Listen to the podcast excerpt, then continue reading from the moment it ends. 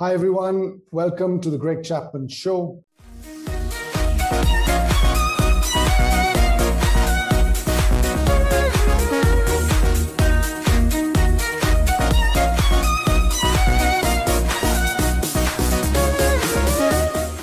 This show is mainly about facilitation, but this time around, we're taking a slightly different tack. This time around, it's about coaching. We have a coach supervisor on the show this time who's a master at his game, and we shall be getting into the weeds about coaching approaches, techniques, tips, and tricks. Today's guest is Andrew Matthews. Andrew is based in Pretoria, South Africa, and like I said, is a coach supervisor and is also a personal development coach. Uh, he's been coaching and supervising coaches for a while now, almost a decade.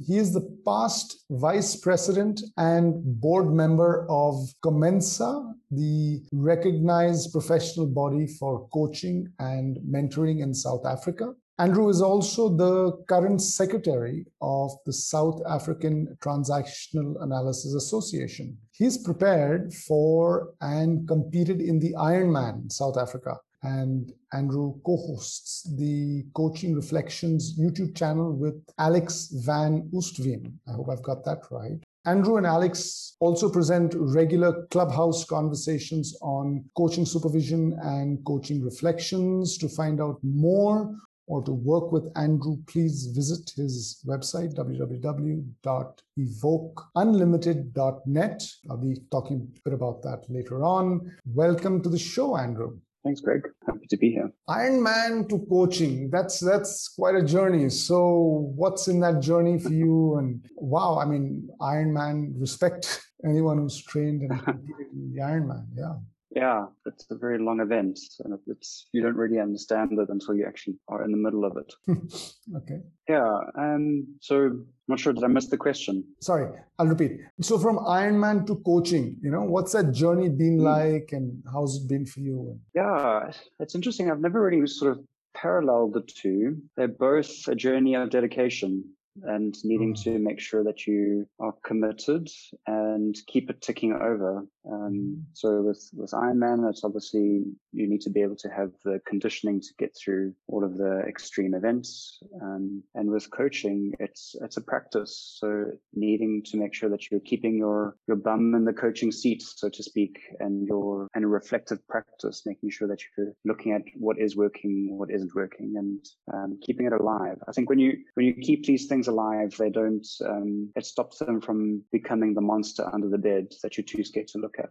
I understand that there are some overlaps between the two. If you Venn diagram there's going to be some overlaps. And maybe this is a completely out there question, but which out of the two has touched you the most? Which has been the more transformative and experience for you? Or, yeah, I'll just go with that slightly difficult question. Yeah. Do you know, I think that the there's an interesting thing here. So I, before I did Ironman, I, I had done some of the half Ironman events. So they, they call them Ironman 70.3. So it's all of the all of the distances, but just half, um, about half.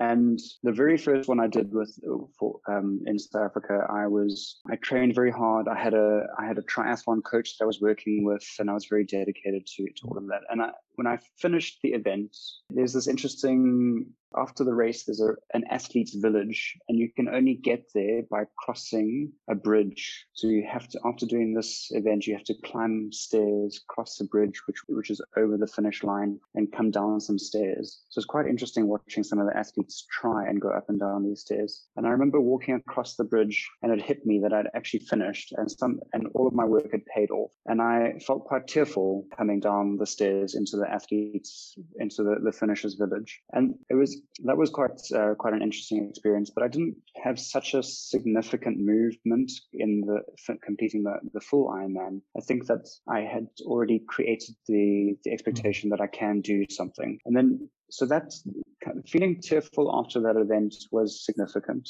It was almost seeing like the stars align, you know, all of the, the, the training, the diet, the saying no to parties and that kind of thing, all being worthwhile. And then when I look at my journey in coaching, there's just been so many, so many moments of personal transformation, exploration in my my own work, being coached, being mentored, and being supervised, but also being the gift of being present and witnessing others do really significant work. It's transformational. I mean, when somebody it's when you when somebody is doing work of that nature, everybody's doing work without maybe without knowing it. So, if at all there is, is there? I'm going to ask you this question and jump to another question. Give you some time to think about it. Is there something that you fall back on from your Ironman days of training while you're coaching? Something it did it instill in you something? Is there a reserve that you go back to, or is there some lessons that you go back to? And before you answer that question, I just want to you know, it was slightly different turn of then say, how many hours did you train for the Ironman? And what was it like? So funnily, I think I trained harder for the half than I did for the full, and I can't remember the exact um, trainings. But there's there's only there's only one day off, um, and even that is kind of like 24. It's 24 hours off, and it straddles two days, so it doesn't always feel like you've got a, a full day off. Um, and it's always doing something. So getting time in the swimming pool, making sure that you're training with people that are pushing you. That's that's a bit of a difficult thing to try and nail down. Um, and then when you get to the extreme ends of the the blocks, when you're getting the distance is trying to find a long enough run that keeps you entertained. Mm.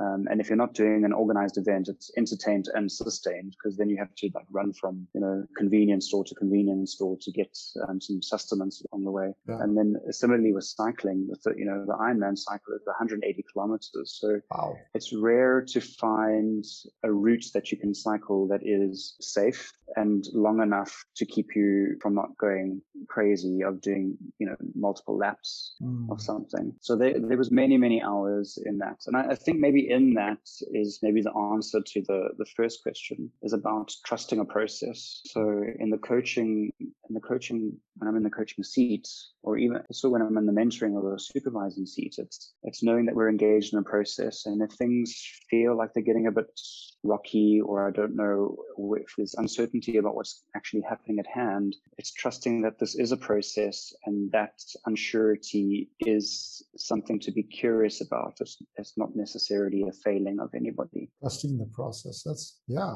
I mean, I'm I'm just looking at you know I haven't I haven't trained ever for an Ironman, but I have coached, and um, I know what you're saying. There's sometimes when you feel like, okay, what next, or how are we going to move from here, and then you're trusting the process, which also kind of dictates that you trust in your coachee. So trust has a has a big role to play of that to get you to move along the relationship or in the Ironman from point A to point B. Um, yeah. You also mentioned being mentored. What's the role that a mentor has a mentor has played in your in your life overall, and more specifically, if you get that down to coaching, what's the role that a mentor has played?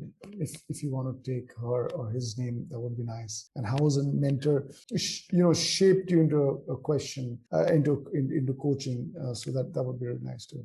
Yeah. So in the coaching world, there the, the terms that are used for the sort of professional um, hats um, can get a little bit um, foggy at times. So, in terms of in my credentialing process of uh, when I'm jumping the loops to get my my designations, mm. you you get mentored to be able to demonstrate competence. Yeah. So, so I'm I'm credentialed with the, the ICF, the International Coaching Federation, and at each level you you will you will find a mentor or mentors that you like to work with, and their their agenda there is to to partner with you to see how are you demonstrating the core competencies of, of coaching at those levels. Um, so there's a specific agenda attached with that.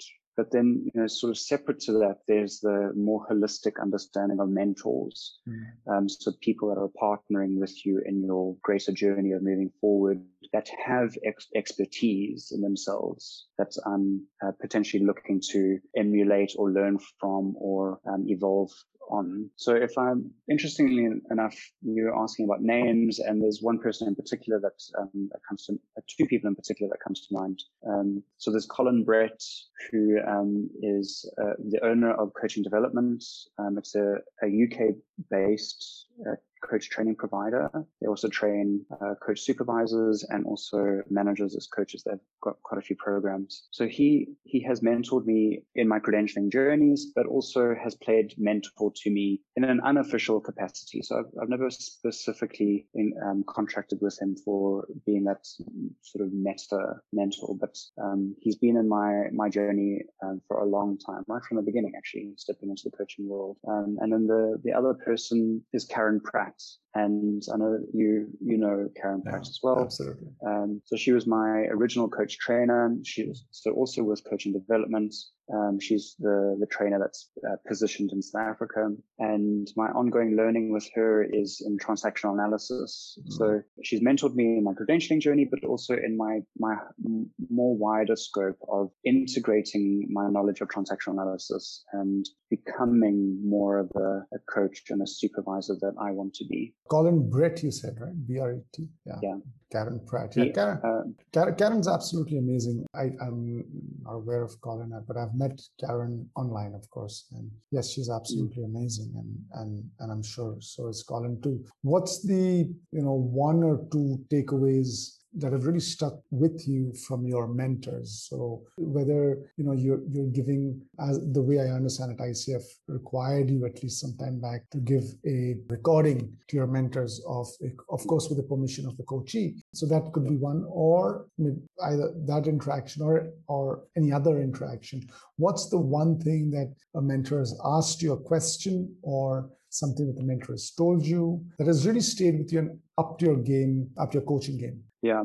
Um, so the, the immediate thing that comes to mind is this phrase contact before contract. contact And- before contract. Okay. Yeah. And this is really underscoring the importance of relationship Mhm. in the work that I do. And it's the it's the quality of the relationship that enables really valuable and transformational work to happen. Um, and that message I got many, many times over the years from both Colin and Karen um, is contact before contract. And within contact, what you know, what makes the your initial contact, the ongoing contacts, really set the relationship up for success. So that contact is about it's when you come into the room, so to speak, and you sit down and it's the sort of letting go of the pressure or expectation of what needs to be done. So it's the letting go of the breath that you didn't know that you were holding. And it's, it's the, it, within that, it's inviting people to show up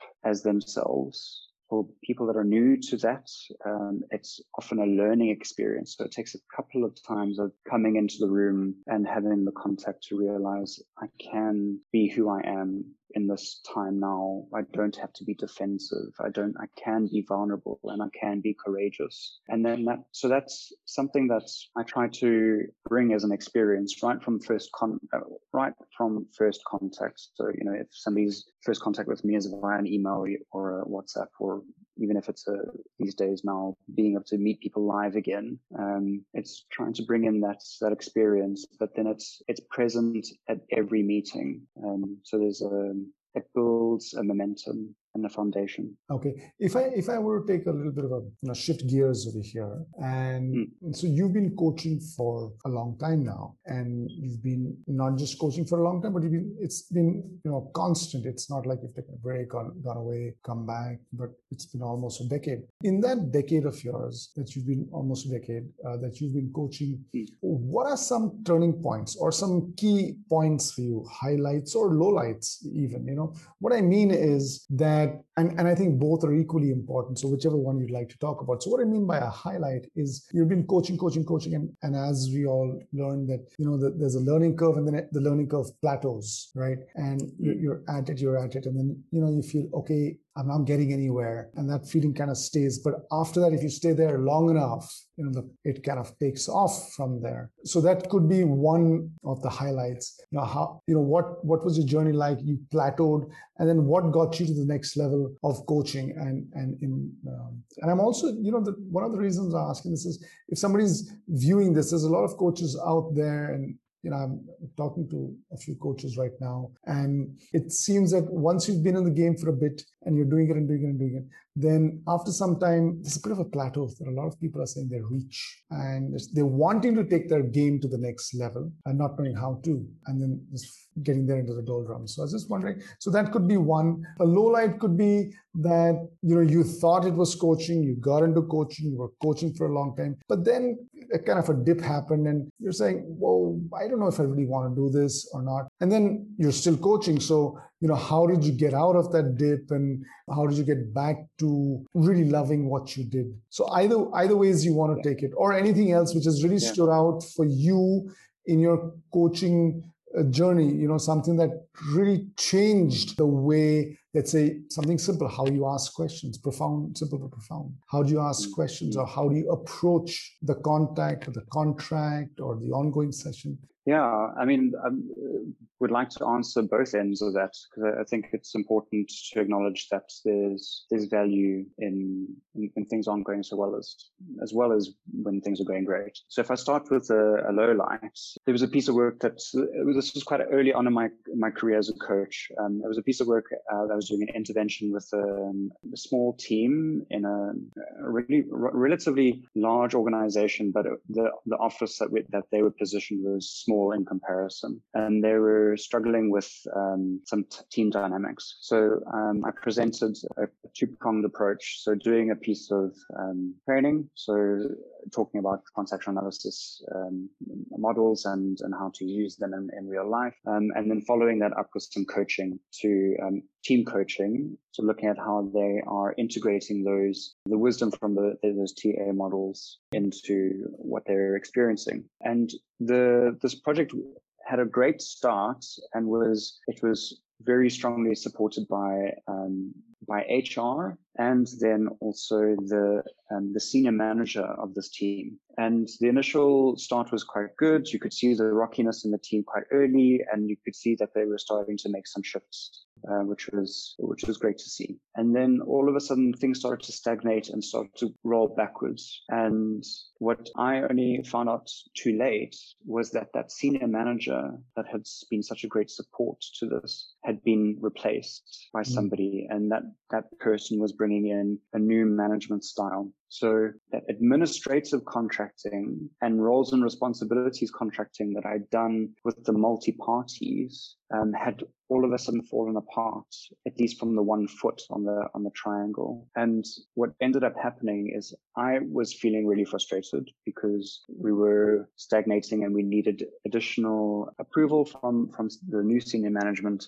to to move forward and it was just making because there was this unanswered question it was making things even more difficult for team. And so eventually through um, through my own supervision so i uh, in difficult times i will always reach out, reach out to my coach supervisors. And then um, engaging with the hr I, I took a step back from the work and said that this isn't serving, this doesn't seem to be serving anybody. So let's let's put a full stop in this work and and leave it be. And so it was a bit of a low light, and and it felt like there was some unfinished business. But realizing then through, through supervision that the unfinished business there was a significant portion of this that I wasn't in control of. So it was it was it would would have been reckless of me to try and um, push it even harder because then I would have been trying to rescue the situation. Right. So in that moment, it was interesting for me to be um, to take that step back to realize that this my intentions might be good, but actually I'm rescuing and rescuing is just going to make it more difficult for all parties down the line. Um, and you know this um, the the analogy of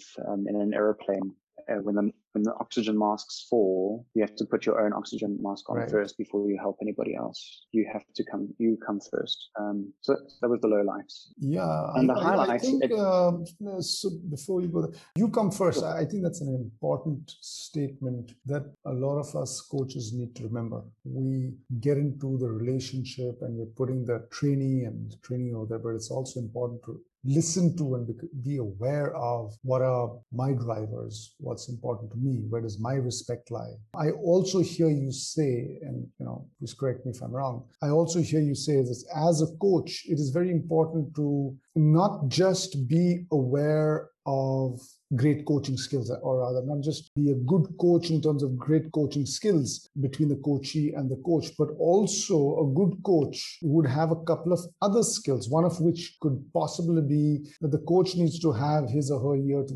ear to the ground to pick up the organizational dynamics. And of course, I'm talking about this yeah. in terms of coaching you know within an organization not of course you know outside an organization uh, b2c but this is more b2b uh, model that i'm talking about so that i i'm picking up that that's an important part what are the what are the changing dynamics uh, within the organization is what i'm taking away also yeah very much so um, and that when you think of, um, so it's really easy to think of one-on-one coaching when there's just two two parties that need to make a, a mm-hmm. contract. But when you're when you're coaching into an organization where there's there's management structures, there's HR, there's um, accounts, um, there's um, the like you're saying the external pressures on the industry as well. As we all know, often when an industry goes into distress, the first thing that gets cut is is the the support mechanisms and or the external support mechanisms in a company. Um, so when you that was a big learning for me in that in that low light is that I can't just I can't just feel like I'm cooned now in the safety of the the contracting that I'd done Right. It's realizing that all elements of contracting on the multi-party contracting are potentially going to change, and right. it's um, to keep to keep an eye on the potential. So it's not just that contracting that's going to hold me in good stead, but sometimes beyond that, you know. So yeah, very much so.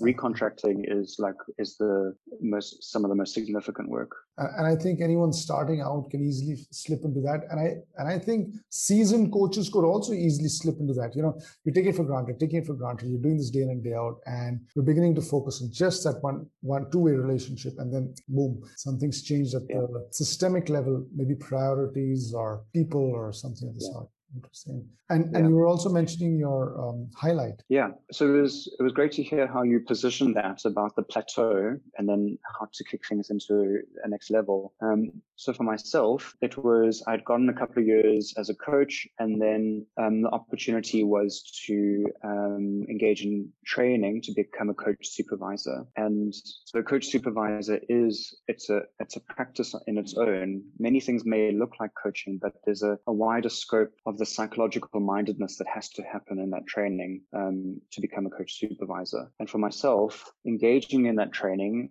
it seems to, I didn't realize I may have had some blinkers on um, and going through that training, it helped me realize that there was blinkers here and gave me some of the tools of how to start at least widening them, if not occasionally being able to take off my blinkers. And so as much as I was there to be trained to become a coach supervisor, I also saw that my coaching practice was going to deeper levels um, and mm. getting more more transformational results um, right. from from the knock-on effects of that supervision training. I'm also writing this down. So when you so let's just say you were and are a great coach a personal development coach a great coach one and then you became a coach supervisor. Now when you're a great coach i'm assuming both your skill and your will are up there. You want to do it you know how to do it. When you become a coach supervisor again i'm just stretching my assumptions i'm saying you want to do it and oh i'm going to go for this oh that's a nice thing to do supervisor. So your will is up there. And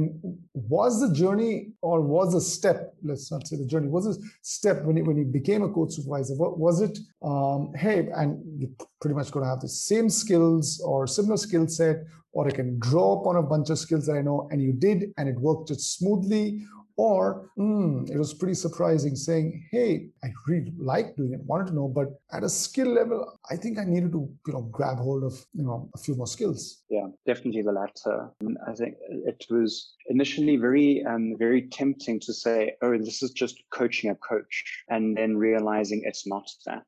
And then having to grapple with myself that when I saying, "Oh, when I do this as a coach, it's doing this, uh, it's it's getting this result, or it's for this objective." But when I do this and it looks similar, it's not the same thing in coach supervision. And it took me a while, and it took a lot of time of sitting in the supervisor's seat, working with coaches mm. to start to see the nuance of things, um, to then be able to solidify my approach and my practice um, as a as a coach supervisor. if I were to just break that down to a skill level and say, or even an approach level, what are the three things that you now looking back realize you had to pick up, quick grab bag of tricks or skills or deeper approaches or mindsets at whatever level in order to do justice to a coach supervisor?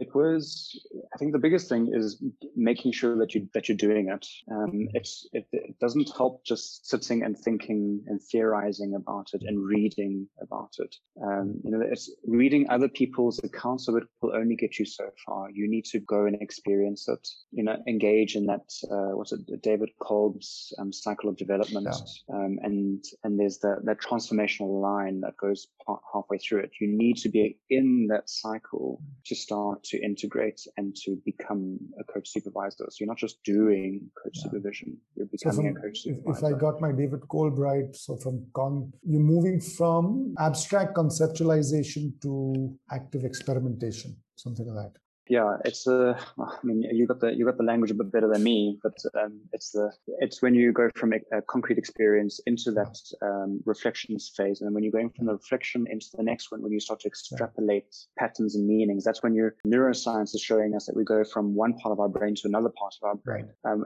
and that's the transformational line. Um, and then when you start to take those extrapolations into how you're going to experiment with next. And then you have the next concrete experience. So then the it doesn't just cycle on itself, it starts to spiral up from yeah. itself. Yeah.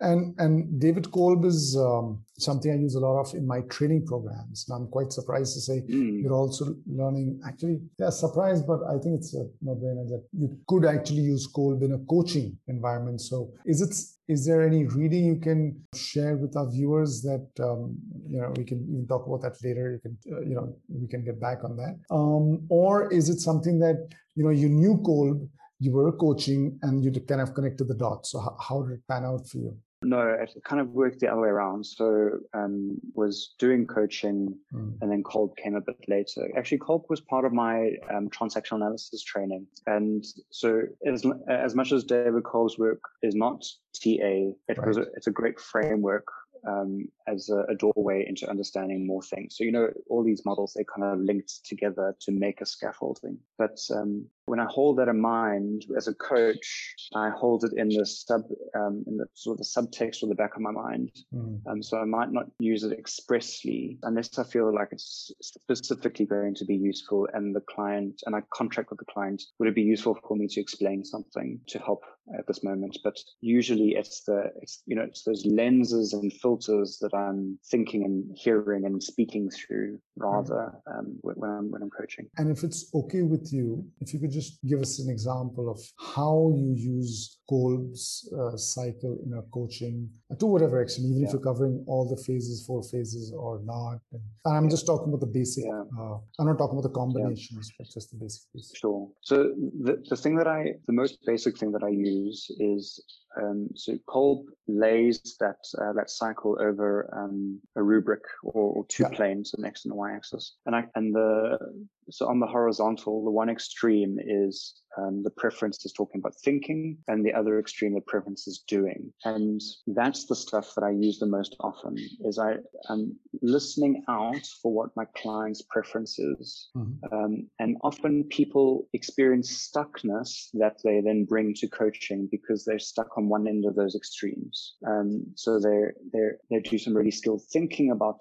context or things that they want to be different, but they're not completing the cycle. So they're not putting their thinking into action. So as a coach, I might approach that differently and be more um, more challenging about how are they moving into action. So you're listening. So you've got this model in your mind, thinking, doing, and you're listening out for the language of the client. Okay, so this is what I thought about, and this is how I'm thinking about it, and this is where I'd like to go, and I've been making some plans, etc. And then you're also listening and for what's not being said. So if there is an absence of action, this is what I did, this is what I did, this is what I did, then you're saying, okay, then that's where you could direct the conversation. Um, or vice versa. If you're hearing, this is what I did, you know, and this is what I did next, and then this is what I did next, and I'm getting stuck with it. And, and so you're listening for that, but you're also listening for what's not being said. And then you could redirect the conversation there. Yeah.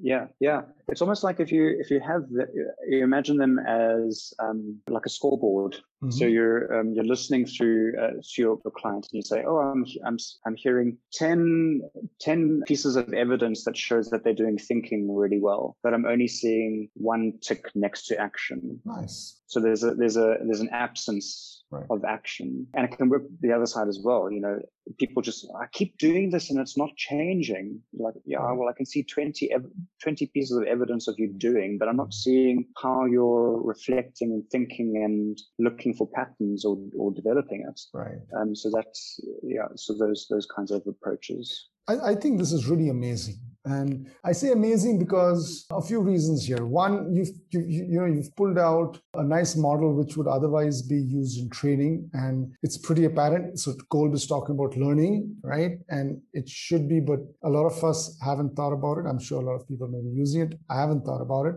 Um, so that's new for me. Thank you very much. Even though I knew Kolb, use him a lot, but it's all training, training, training, and now I'm also learning from you. Hey, you can use it in coaching. Boom, nice. And secondly, um, you know, I find it amazing because it's giving a process saying, hey, you know what, data process. And earlier, like you said, follow the process and put your faith in the process. And I also see interesting evidence of that and those two dots really connecting. And it's kind of telling me a little bit about you and the coaching process. So, yeah. So, what I hear you saying is, as a coaching supervisor, get in and do it. I hear that. I hear you talk about Kolb. What else did you do? Or, or if I pose a question differently, what else could one who has been coaching for a while while. Getting into a coach supervisor do in order to become you know in order to fully take up that role to fully take up the supervisor role yeah. so having supervision on your supervision is mm. really important so that in my own experience that was really important and also creating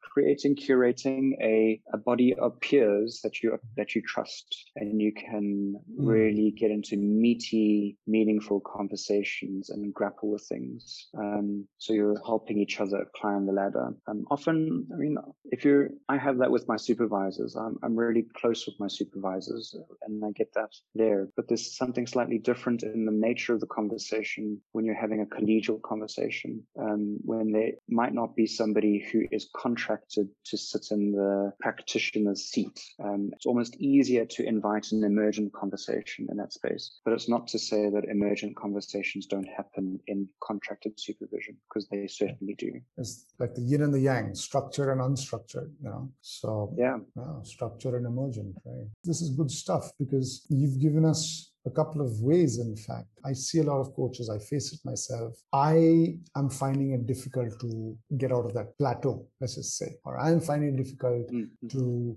become a better coach, is what I hear a lot of people saying. And what I hear you saying is removing the focus from the I. I need to build skills. I need to ask my questions differently. So removing the focus, because that can be a little overwhelming. You know, what do I do differently? How do I go into that? Mm. And sometimes because of that sense of overwhelm, a lot of people are, you know, not being able to bring their complete presence to the conversation. And I'm hearing you saying a couple of things which are getting people to almost, you know, change their focus and say, hey, you know what, there's other ways of doing it. Don't just focus on yourself. Get a good uh, group of mentors, get a good group of uh, peers who can discuss this. And I think it's it's important at, at both levels. And i and i don't know why but the but the word the buddhist word sangha comes to my mind which which buddha is saying you know dhar, buddha dharma sangha he says that's important to lead a good life you know. So the buddha's teachings buddha dharma uh, you know buddha and following the buddha his teachings the dharma you know so following the buddha following his teachings and the sangha the sangha as in the collective that you're a part of. So for the monks mm. and all it's you know the monastery or whatever else but it's important for that sangha over here. It's important for that group over here and and and, and i hear you nicely delineate the two saying at two levels is the mentor and the peer group. What you've also what i'm also taking as a getting as a takeaway is that process focus on the process and that's going to kind of leapfrog you from there. So yeah. thanks thanks for yeah. sharing. What, what really strikes me hearing you reflect back um, what, what's been said is the the objective of all of that is integration so that this is something that I've always loved about engaging in the transactional analysis journey is that the initial steps are quite structured of how you get into it. So you do a transactional 101 and then you go into a foundation year with a trainer and the focus is you. So it's almost like your first client is yourself so that you're learning the models, you're learning about yourself. And that is the most significant thing in a cracking through those plateaus is what's it about me that's making me stuck here? And how, how do i go deeper with myself to integrate more so that i can be more potent and more valuable for my clients going forward? I think the time is right to ask you the question. I've, I've been meaning to ask you this for for some time now in the conversation. I've been saying hey hold on a second. We're going to come around to that but i think this is a perfect segue transaction analysis you've been you've been mentioning it a few times i know it's a large hmm. part mm. of not just your coaching but who you are and you know your worldview yeah. And I also know that it takes a lot of study to really go deep and begin using transaction analysis. However, is there something that someone not having too much exposure to transaction analysis could use a model or an approach from TA in coaching? And if you could just give us one line about what TA is to you, doesn't have to be the you know exact Bernian definition. Mm-hmm uh, but what TA is just one line on that. And is there something from TA? What do you use a lot of from TA? And what? So I think there's a bunch of questions in there. Gosh. So what? So let me just simplify this. What's TA to you? I think that's the first one. Uh, what do you use a lot of from TA transaction analysis? And what would you recommend somebody who knows a little bit starting out into coaching could, you know, may not do a complete full blown course on TA and then start, but could quickly pick it off a net or a book go ahead and use in coaching, provided, of course, the person's you know had some experience with coaching and stuff. Like yeah, so I'll leave those yeah, yeah. three questions with you. Okay, I might I might need some help along the way on on reminding remembering the the questions. Um, so so TA for me, you said the name. Um, so it uh, was st- founded by Eric Berne, who is a, a Canadian-born psychiatrist um, who then nationalized as an American and wanted to find quick routes to cure when working with um, uh, his patients. And within that, there is there's this form, within that is this underlying belief that people can change. And so that's what I take out for myself as the most um, significant thing out of transactional analysis is that people can change. Since Berne, um, there was initially a, a, group of people around him, very clever folks that would meet on a regular basis and brainstorm. So what I was talking earlier about that peer group, that's my sense of what they had at that time is this, this peer group. Um, and it wasn't necessarily all psychiatrists. I believe that there were people from all walks of life who were interested in development would meet on a weekly um, weekly meeting to discuss things. And out of this came a collection of models. And one of the one of the phrases that ca- comes from Berne himself was that if you can't draw it, that's not going to be a, um, it's not valuable or something like that. I can't remember his exact words. So for the vast majority of the concepts that you come across in transactional analysis, there's a diagram that goes with it. And what, what makes it so amazing then is that at times when it is uh, appropriate to explain a piece of theory is you can do a little diagram and you can explain something that technically is sound and has like masses of uh, research behind it. You can explain it in, some, in 30 seconds and somebody can get enough of a gist of the model to use it as a framework to catapult their own work. So that's that's what why what TA um, why TA is so important for me. Um, one of the key objectives of transactional analysis was um, autonomy. So this is the the idea that you are driven in yourself, you have your own volition to move forward and, and live into your own life. Um, so these pieces of theory is looking at where where do people uh, get stuck, mm-hmm. and um, at some stage in, in TA's history, it, it, they also brought in an appreciative approach. So it's not only where people getting stuck, but also what does what really enables people to to live into their lives and to experience and grow their own autonomy in their life. So that's um, that's what TA is for me. And things, what's something that you use a lot yeah. of? Yeah. Yeah. So the things that I use a lot, the two is the theory of contracting. Mm-hmm. So there, there's three levels of contracting. It's the administrative, it's the professional, and the psychological. So administrative is is looking at the the nitty gritty things. We're going to meet at this location at this time or on this platform at this time. It's your responsibility to. Uh, no, we're, uh, let's move into the next level. But there's um, this is how much it's going to cost. This is how invo- invoicing is going to happen. um, if the meetings are recorded, this is how it's going to be stored. It's all those administrative things. It's the top mm-hmm. level. It's the stuff that's really easy to have like a tick box mm-hmm. um, exercise with, but it's still never set in stone. So changes can always happen there.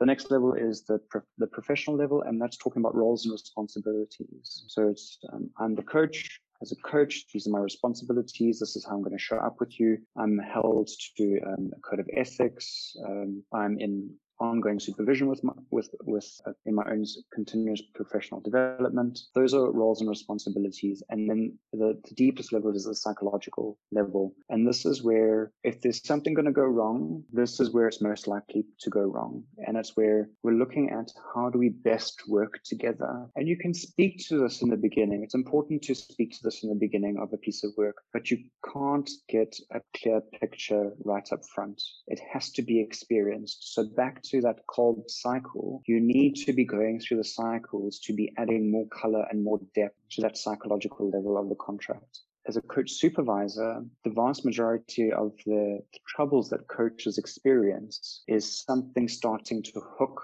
or to break down in that psychological level of the contract. So it's useful for me to use that piece of theory to reflect on my own work.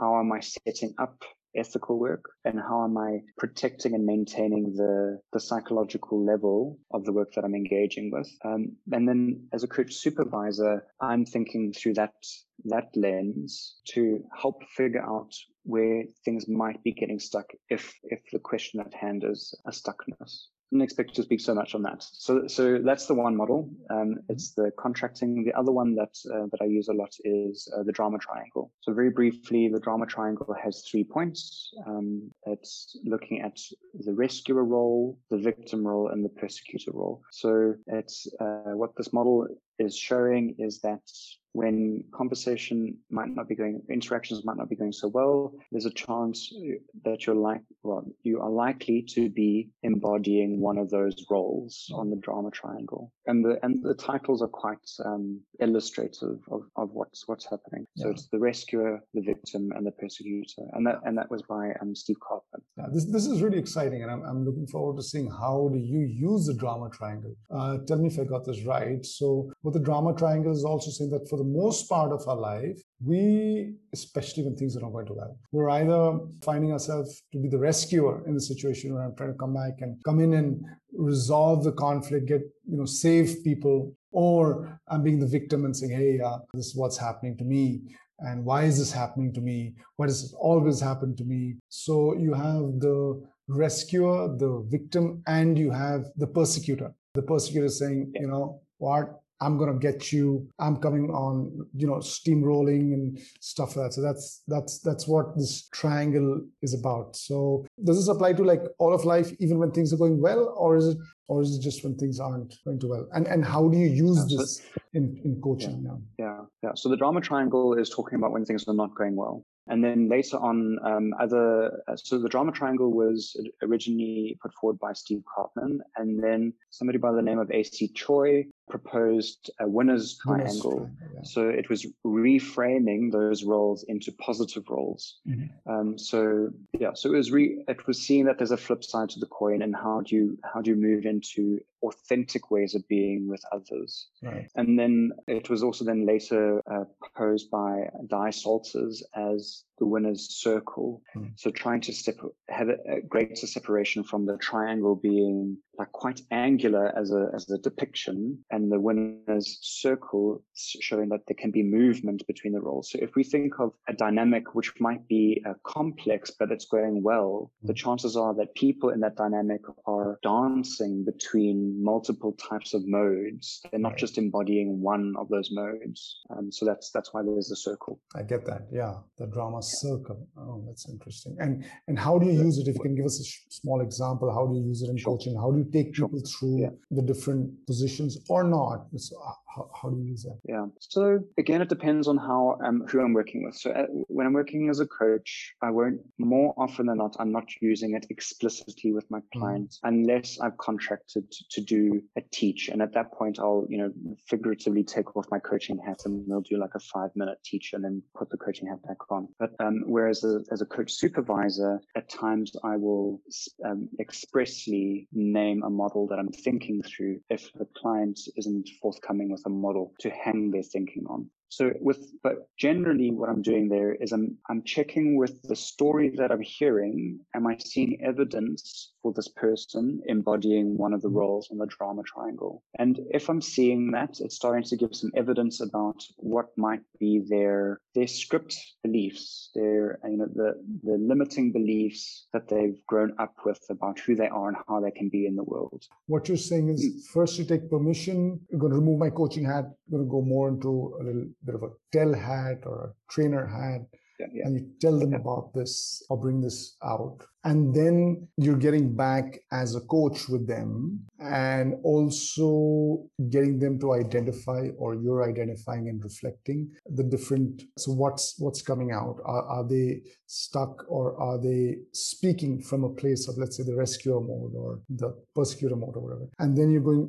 you're going deeper and saying okay so what are the underlying beliefs which are giving rise to those modes? Yeah. So I, what I'm always very particular about is if I offer these things, it's an offering. I'm not I'm not diagnosing and I'm not telling somebody that you are doing right. this. It's offering it as a framework and saying let's let's potentially use this as a framework for your thinking. What, what do you what's the dynamics that you see? And then and then like you were saying, it's then looking for the opportunities to ask the deeper questions. So what happens for you when when that ha- when you see yourself stepping into the victim role? Or what can also be a really exciting thing is you you juxtapose the the drama triangle and the winner circle, and you say, okay, you you're noticing for yourself that you're embodying one of the drama triangle modes. How are you when you're embodying the winner's circle mode? So you're and then you say, so when you're in this mode, what can you tell yourself when you're stuck in the in the negative place to uh, of how to get out of it? Um, so that that's when you po- pose it expressly as a framework to use. Um, but what I'm doing before all of that,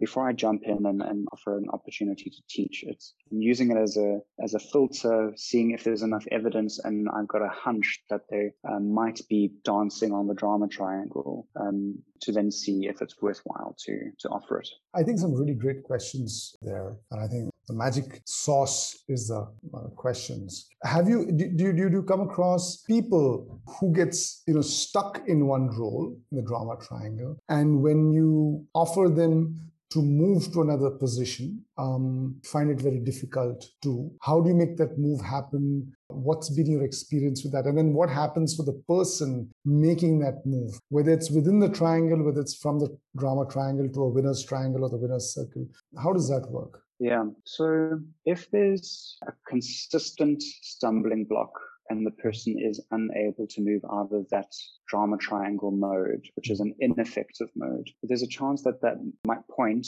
that the person needs something like a therapy intervention. Okay. So right at the beginning of my um, contracting with the new clients, when I'm talking about the roles and responsibilities, I also talk about the, the scope of what I will do as a coach or mm-hmm. as a coach supervisor when I, depending on which hat I'm being contracted to wear. And what I will always name is through this process, we our personal stuff might get shifted and they might turn out to be something that's deeper for you to work on. And if we see that um, showing its head, either of us sees it, then we'll name it and we'll have a discussion about what you want to do with it at that point. So the potential topic of conversation is put on the table so that if we later in the way in the journey we see that we keep getting stuck on on a victim role, then I can because the topic is on the table from, from the beginning, I feel confident to say, It seems like we're getting stuck here and I'm wondering what's really happening. Um, and then we can enter into another discussion about what that that person wants to do with it. Often, well, not often, sometimes just by saying, hey, there's a lot lot of evidence here, what's really going on, can be enough of a wake up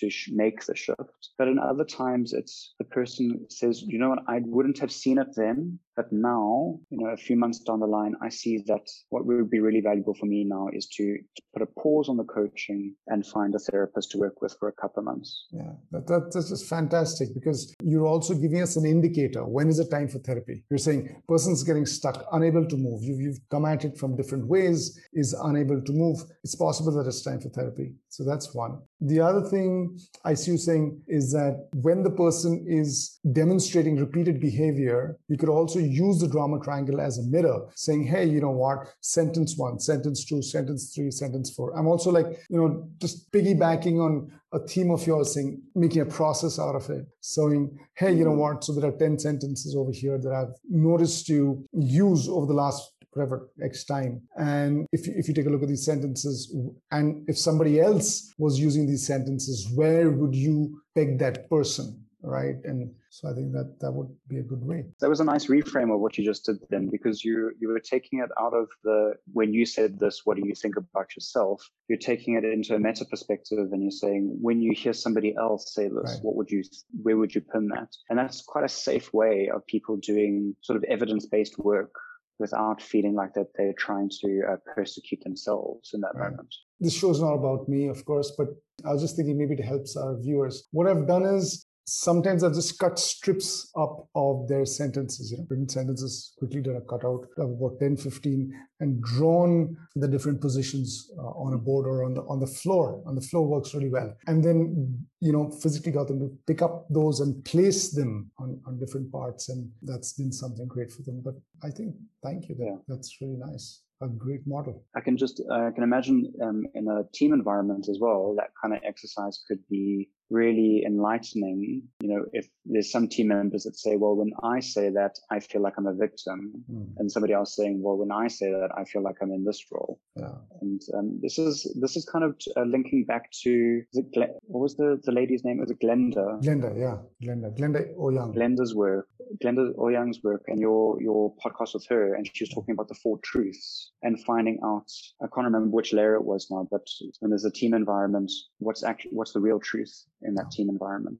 That's right. Yeah, yeah. You you've actually made it into a nice training game that we can use with groups, and yeah, that's that's a, that's an interesting thing to take away with, and then layer it with the four truths. And you know, it's quite possible as a coach. and as you're speaking, I'm just thinking about this as a facilitator. Of course, my my facilitator brain is running now, but as a facilitator or, or as a coach, the way we make meaning of a particular sentence and the way a person is making meaning of that sentence may be very different. And that's her or his subjective truth. And say, hey, you know what? I don't think this lies over here. I think it lies somewhere else. You may see it lying somewhere else. Yeah. I see it lying somewhere else. And then I think that's an interesting discussion. Yeah, I'm sure that would uncover a lot of valuable information. Yeah, and, and then exploring the stories behind that. And then, you know, where are you coming from? What's the script? What are some of the triggers?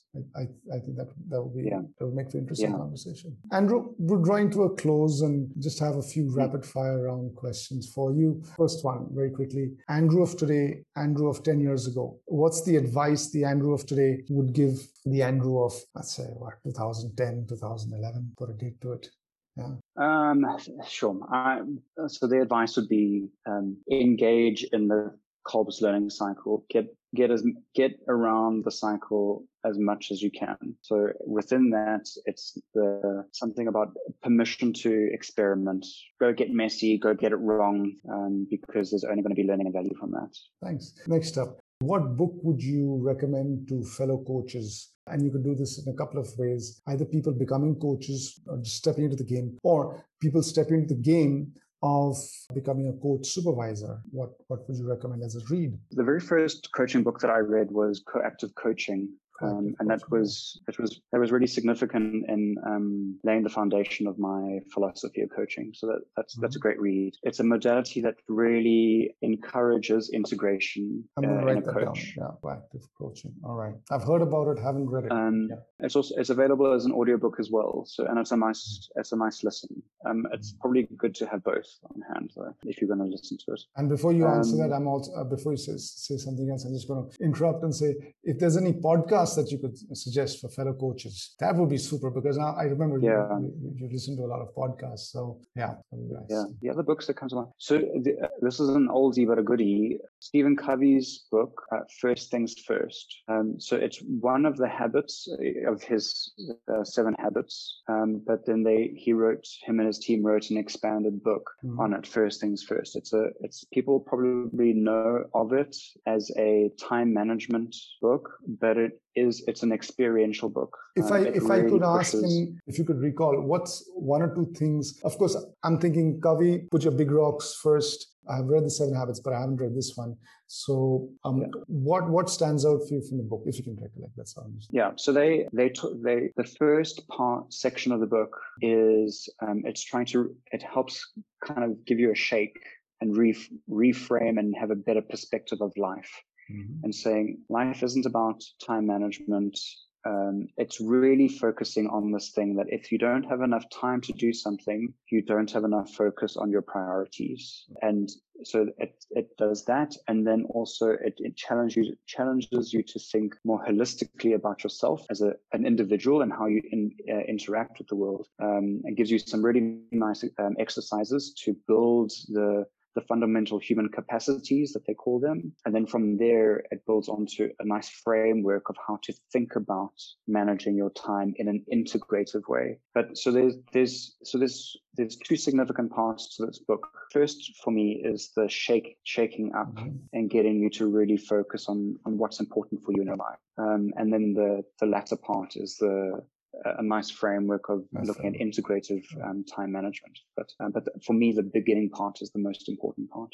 I'm going to go out and read this one. Yeah, certainly, certainly. Yeah. I was just thinking about another book. Ah, I can't think of the other one now. Comes to me, I'll let you know. Is there a podcast that you could recommend to people? Yeah. So there are, uh, like you, like you mentioned, there are quite a few podcasts that I listen to at the moment. So there's Modern Wisdom, um, mm-hmm. who uh, is hosted by Chris Williamson. There's a, so there's a YouTube channel, and then it's also available on all Modern Wisdom. Okay. Modern Modern Wisdom. Um, what he does is he interviews um, uh, far and wide pe- people, um, and he is really gemmed up with the work that he that the person that he's interviewing is really gemmed up on what they do, and they do a deep dive in, into the the work that they're doing. So they speak very specifically to that person's um, expertise, but then he also challenges them to speak widely. So it's really um, it's fascinating to listen to. I suppose similarly in that that context, uh, there's two others that come to mind. There's one um, uh, Bret Weinstein um, and his so his YouTube channel is called Bret Weinstein, mm-hmm. um, but the podcast is called The Dark Horse. The Dark Horse. Um, okay. Yeah. So there's uh, Bret will interview people, and then um, Bret and his wife um, Heather. Um, I can never remember her surname. They have a weekly um, podcast that they discuss current current events. Um, so I, I, really enjoy that their approach to discussing things. And then the the final one under this umbrella is uh, Jordan Peterson. Mm, so course. he's a the Canadian psychologist. he can be in certain circles. Uh, he's kind of frowned upon, but my encouragement encouragement is to to give him a listen. He, Absolutely. Um, he come at times he can come across as quite um, forceful in his views, yeah. um, but but his force comes from passion and also a significant amount of work that he's done behind oh, those views. So he's not just grasping stuff out of thin air. He's done significant work around it. There's a, there's a huge body of work behind that, and I think just evidenced by the fact if you just take take a look at his book list that he's um, prescribed on his it's about hundred books, and uh, wow, I mean yeah. each and every book is a is, is, a gem on that book list of his, so you can download it as a PDF. Yeah, that was a great reminder because the other book that I was thinking of was Viktor Frankl's book. Hmm. Um, uh, is it a, man, a Man's Search for Meaning? It had been on my radar for far too long, and I eventually decided to read it, and it's a great read. I must confess, um, halfway through that book, I just said to, and I feel a little, there's a little guilt now. Halfway through that book, I said, I can't complete this book. It's an amazing book, but it's getting too much for me. And I, just yesterday, I heard somebody else talk on a podcast, and talk about Viktor Frankl. It is an amazing book. It's a thin book, Man's Search for Meaning, and and I think it's in two parts. Logo theory, right? Yeah, yeah. yeah. that's that's eventually what his work um, culminated yeah. into was uh, logo logotherapy. Therapy, yeah, logotherapy, yeah. But I I I, I got to read. I got to complete this. I'm halfway through it, and I put it down years back, uh, ten years back. I, I want to go back and I want to revisit that. So so good. In closure, Andrew, is there any message you'd like to leave for uh, our fellow coaches out there? As opposed to, to bang bang the drum more. It's trust the process and mm-hmm. and make sure that you get as many cycles on Kolb's learning cycle as possible. Um, to take the cycle from something like this into something that does this in your life. Bang the drum more. Andrew, thank you once yeah. again for making time. And um, I'm just going to say this: uh, looking for, and I, am not just saying this. I'm, I'm i mean this. Uh, looking forward to having you on the show sometime. Thanks a lot, Andrew. This has been amazing. I've learned so much, and I'm sure our viewers will also learn so much from uh, from the show. Thank you. Thank you, Greg.